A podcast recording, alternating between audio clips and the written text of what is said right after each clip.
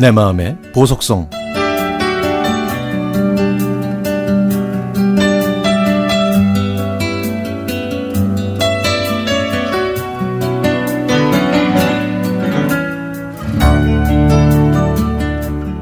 제가 어렸을 때 저희 부모님은 영남과 호남을 자유로이 넘나들던 박물장수 아주머니와 아주 친했습니다.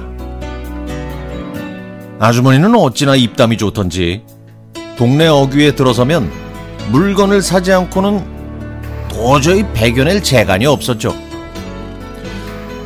제가 13살 때 꽃처럼 화사한 큰 누이가 아주머니의 눈에 들었나 봅니다. 가세가 기울어가는 허울 좋은 종갓집에서 큰 누이는 한량이신 아버지를 대신한 집안의 기둥이었습니다. 서울에 있는 공장에서 힘들게 번 돈은 누이의 피와 땀이었고 어머니의 눈물이었죠. 그런 누이가 박물장수 어머니의 아주머니의 중매로 전라도 남자와 선을 보았습니다. 42년 전 박물장수 아주머니와 함께 저희 집에 온 미래의 매형은 하얀 두루마기를 입고 있었습니다. 특히 2대 8의 황금 비율 가르마와 동백기름으로 윤기나게 빗어 넘긴 헤어스타일이 아주 인상적이었죠.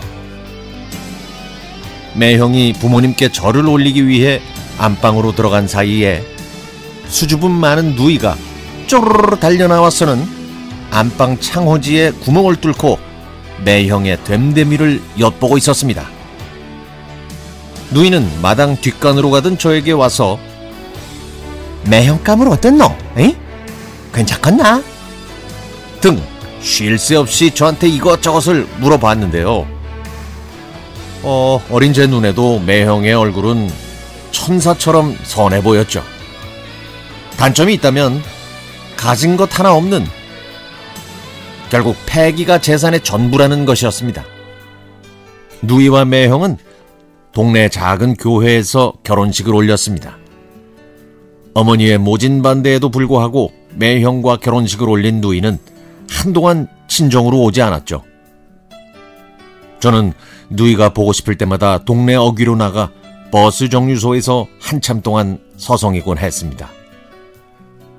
1년이 흘러 엄마가 된 누이는 예쁜 조카를 안고 집에 왔고 어머니는 아무 말 없이 누이를 꼭 껴안아 주었죠. 그 후에 누이와 매형은 천신만고 끝에 하동에서 조그마한 과수원을 장만해서 지금까지 농사를 짓고 있습니다. 해마다 한반도를 휩쓸고 가는 태풍이 와도 모두가 신의 뜻이라며 겸허히 받아들이는 누이와 매형. 그 모습을 보고 있으면 박물장수 아주머니의 탁월한 눈썰미가 한 몫을 했지만 사소한 일로 누이와 매형이 티격태격 다투면 누이는 이렇게 말합니다.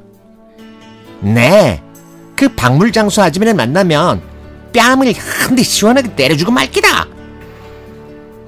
그러면 매형은 아이고 나는 아주머니한테 술 속잔 거하게 사주 벌어야 되겠네. 응? 라고 큰 소리로 받아치죠. 그렇게 옥신각신하는 모습을 보면 저는 그냥 웃습니다. 웃음이 납니다. 그런 누이가 곧 일흔을 바라보네요. 아주머니 건강에 잘 계신 거죠? 아직 하동에 사신다는 소식은 들었습니다. 제가 한번 찾아뵙고 술 석 잔 대접해드리겠습니다. 우리 착한 매형을 만나게 해주셨으니까요.